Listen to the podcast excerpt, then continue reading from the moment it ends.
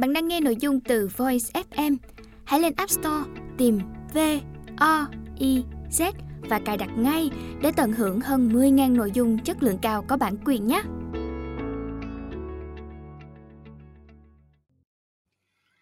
Bạn đang nghe sách nói tại Voice. Mời các bạn lắng nghe quyển sách Học cách sống, khái luận triết học dùng cho thế hệ trẻ. Tác giả Luke Ferry. Bản dịch của Lê Hồng Sâm thuộc Công ty Văn hóa và Truyền thông Nhã Nam.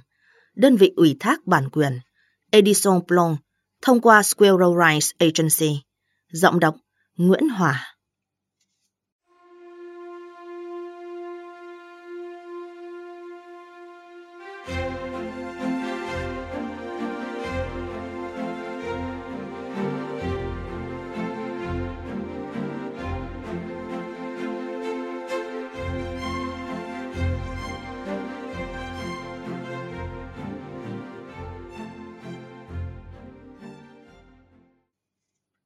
Lời nói đầu Trong những tháng tiếp theo, sau việc công bố cuốn sách của tôi, Thế nào là một cuộc đời thành đạt?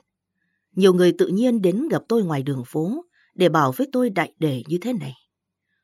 Một hôm tôi đã được nghe anh nói về tác phẩm của anh, thật là rõ ràng trong sáng, nhưng khi tôi định đọc anh thì tôi chẳng hiểu gì nữa hết. Lời nhận xét bộc trực nhưng không khiêu khích. Vì vậy, nó lại càng khiến tôi rụng rời kinh ngạc tôi tự hứa với mình sẽ tìm một giải pháp mà cũng chẳng biết rõ lắm mình sẽ làm thế nào. Để một ngày kia, viết cũng rõ ràng minh bạch như mọi người từng cam đoan với tôi, là tôi nói rõ ràng minh bạch. Một tình huống đã cho tôi có cơ hội lại suy nghĩ về điều này. Nhân dịp đi nghỉ tại một xứ sở mà 6 giờ trời đã tối, vài người bạn đã yêu cầu tôi ứng tác một giáo trình triết học giảng cho các phụ huynh và con cái. Công việc đã buộc tôi phải đi đến điều cốt yếu mà cho tới bây giờ tôi chưa từng làm được. Chẳng nhờ tới những từ ngữ sắc rối, những viện dẫn uyên bác hay ám chỉ đến các lý thuyết mà thính giả của tôi không biết. Dần dà trong khi thuật lại lịch sử các tư tưởng, tôi nhận ra rằng ở các hiệu sách không có gì tương đương với giáo trình tôi đang tạm tạm kiến tạo mà chẳng nhờ vả gì được tủ sách của mình. Dĩ nhiên, ta tìm được nhiều cuốn lịch sử triết học. Có cả những cuốn rất hay, nhưng những cuốn tốt nhất thường quá khô khan đối với người nào đó, xuất thân từ giới đại học. Huống hồ với ai chưa bước vào giới này. Còn những cuốn khác lại chẳng mấy thú vị. Cuốn sách nhỏ này bắt nguồn trực tiếp từ những buổi hội họp thân tình trên. Mặc dù được viết lại và được bổ sung song sách vẫn còn giữ phong cách nói của những buổi họp ấy. Mục tiêu của sách khiêm tốn mà vẫn có tham vọng. Khiêm tốn vì sách nhằm một công chúng không chuyên môn, giống như những bạn trẻ mà tôi đã cùng trò chuyện trong kỳ nghỉ nọ. Có tham vọng vì tôi không chịu chấp nhận một nhượng bộ nhỏ nhặt nào trước những đòi hỏi của việc đơn giản hóa, khi việc ấy có thể dẫn tới chỗ làm biến dạng sự trình bày những tư tưởng lớn tôi hết sức tôn kính những công trình quan trọng của nền triết học. Thành thử, tôi không thể quyết định trình bày chúng một cách méo mó, lệch lạc vì những động cơ giả sư phạm. Sự rõ ràng sáng rủa là điều kiện của một tác phẩm dành cho người mới bắt đầu. Nhưng sự rõ ràng này phải đạt được mà không phá hoại mục tiêu của nó. Nếu không, nó chẳng có giá trị gì. Vậy nên, tôi đã tìm cách đề xuất một sự khai tâm, tuy giản dị hết mức có thể, song không chịu bó tay trước tính phong phú và chiều sâu của những ý tưởng triết học. Mục đích của sự khai tâm này không phải chỉ cung cấp một tiền cảm giác, một lớp vỏ ngoài phiến diện hoặc một bản khái lược bị xây dịch quanh co bởi những yêu cầu cấp thiết của việc phổ cập hóa, mà là giúp khám phá những ý tưởng triết học như bản thân chúng vốn thế, nhằm thỏa mãn hai đòi hỏi. Đòi hỏi của một người trưởng thành muốn biết triết học là gì, nhưng không định nhất thiết phải đi xa hơn. Đòi hỏi của một thanh niên mong có thể nghiên cứu cặn kẽ hơn tùy tình hình. Nhưng còn chưa có sẵn những hiểu biết cần thiết để có thể bắt đầu tự mình đọc các tác giả khó. Đó là lý do khiến tôi định trình bày ở đây tất cả những gì mà ngày nay tôi coi là thực sự cốt yếu trong lịch sử tư tưởng. Tất cả những gì tôi muốn truyền lại cho những người tôi gắn bó theo nghĩa cũ, bao gồm gia đình cũng như bạn hữu. Vì sao có ý đồ này? Trước hết, theo cách ích kỷ. Bởi vì cảnh tượng tuyệt vời nhất có thể trở thành một nỗi đau nếu ta không may mắn có được bên cạnh mình ai đó để chia sẻ cảnh ấy. Mà nói rằng triết học không tham dự những gì người ta thường gọi là kiến thức tổng quát, còn là nói nhẹ. Mỗi ngày tôi càng hiểu thêm như vậy. Một người có học thức coi như phải biết lịch sử nước Pháp, vài tham chiếu quan trọng về văn chương và nghệ thuật, thậm chí chút ít sinh học và vật lý. Nhưng chẳng ai trách cứ người ấy, không biết tí gì về Epictet, về Spinoza hay về Kant. Tuy nhiên, theo năm tháng, tôi dần tin chắc rằng đối với bất kỳ ai, kể cả những người mà trong mắt họ triết học không thể là một thiên hướng, thì nghiên cứu chút đỉnh triết học cũng thật quý hóa, dù chỉ vì hai lý do hết sức đơn giản. Lý do thứ nhất, đó là vì không có triết học, ta không thể hiểu được một điều gì hết về thế giới nơi mình đang sống. Đó là sự đào tạo có tác dụng soi sáng nhất hơn cả sự đào tạo của các khoa học lịch sử. Vì sao?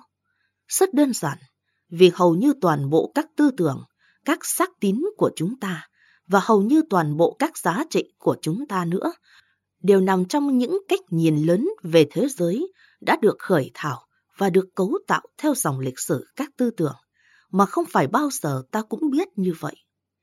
Cần phải hiểu những cách nhìn lớn ấy để nắm bắt được logic, tầm quan trọng, những điều được mất của chúng. Một số người dành phần lớn cuộc đời họ để dự báo điều bất hạnh, để tự chuẩn bị trước tai họa, mất việc làm, một tai nạn, một căn bệnh, cái chết của một người thân, vân vân. Số khác ngược lại, có vẻ sống hoàn toàn vô tư lự. Thậm chí họ còn coi những vấn đề thuộc loại trên là không có quyền được hiện diện trong cuộc sống thường ngày rằng chúng thuộc thị hiếu ưa những thứ bệnh hoạn, một thị hiếu tiếp giáp với bệnh lý học. Những người này cũng như những người kia, có biết hay chăng là hai thái độ ấy có cội rễ sâu xa từ những cách nhìn thế giới đã được các triết gia Hy Lạp cổ đại nghiên cứu từ gốc đến ngọn một cách sâu sắc phi thường.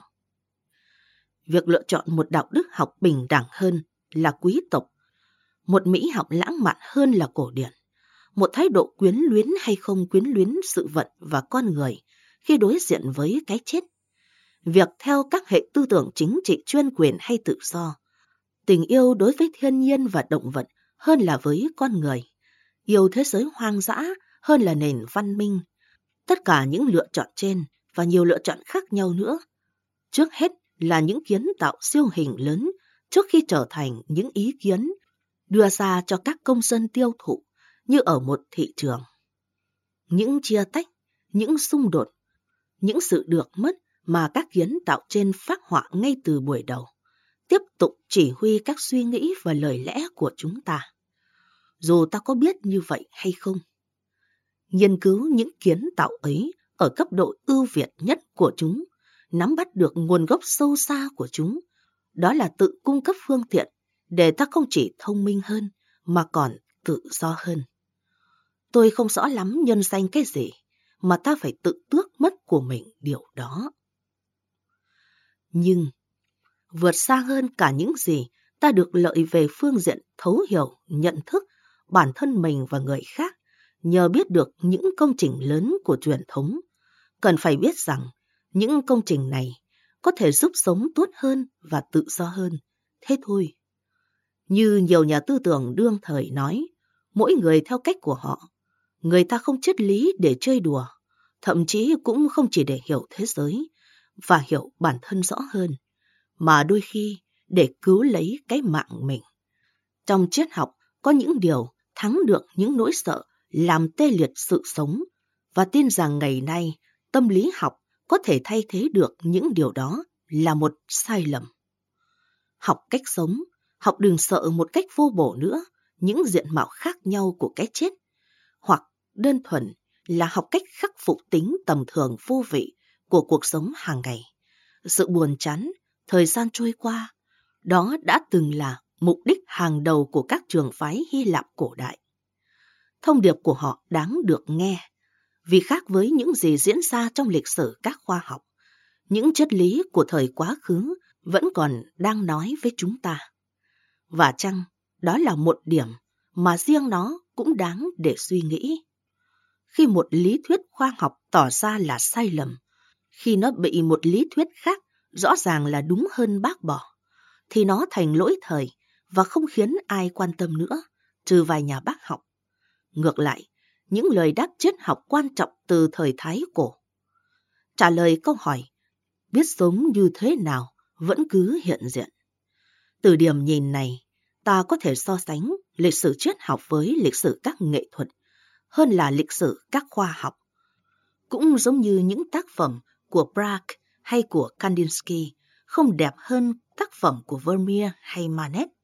Những suy nghĩ của Kant hay của Nietzsche về ý nghĩa hay sự vô ý nghĩa của cuộc sống không cao hơn mà cũng không thấp hơn những suy nghĩ của Epictet, của Epicure hay của Phật. Ở đó có những đề xuất về sự sống, những thái độ trước sự hiện hữu vẫn tiếp tục nói với chúng ta qua các thời đại và không gì có thể làm cho thành lỗi thời vô dụng. Trong khi các thuyết khoa học của Ptolemy hay của Descartes bị vượt qua một cách triệt để và không còn ý vị nào khác ngoài ý vị lịch sử, thì ta vẫn còn có thể khai thác từ các minh triết cổ xưa, như ta có thể yêu một ngôi đền Hy Lạp hay một bức thư pháp Trung Hoa, trong khi vẫn sống ở ngang tầm thế kỷ 21. Nói theo cuốn khái luận triết học đầu tiên được viết ra trong lịch sử, cuốn của Epictet. Quyển sách nhỏ này gọi người đọc bằng em, bởi vì sách nói, trước hết với một học trò, vừa lý tưởng vừa hiện thực, ở ngưỡng cửa của tuổi trưởng thành, nhưng hãy còn thuộc về thế giới tuổi thơ do nhiều mối liên hệ. Xin đừng thấy ở đây một sự xuồng xã nào không tốt, mà chỉ là một hình thái thân tình hay đồng tình mà duy nhất cách xưng hô em tôi là thích hợp. Hết lời nói đầu.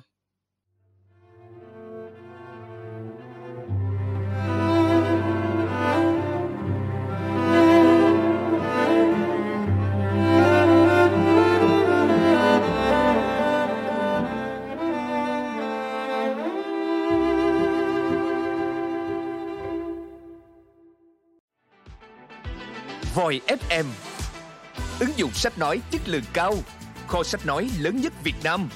Từ các tác giả sách bán chạy nhất Cùng nhiều thể loại nội dung khác Podcast, sách tóm tắt, truyện thiếu nhi, thiên và ngủ. Chia theo các hạng mục dễ tra cứu Và được thể hiện qua các dòng đọc mượt mà. Hẹn giờ tắt để nghe trước khi ngủ. Điều chỉnh tốc độ nghe phù hợp với bản thân tải xuống để nghe không cần mạng. Chế độ lái xe, thao tác đơn giản và an toàn. Gần 20.000 người đã sử dụng và hài lòng, còn bạn thì sao? Tải ứng dụng Voi FM trên App Store hoặc Google Play để được nghe thử miễn phí ngay hôm nay. Voi FM, lắng nghe mọi lúc, bên bạn mọi nơi.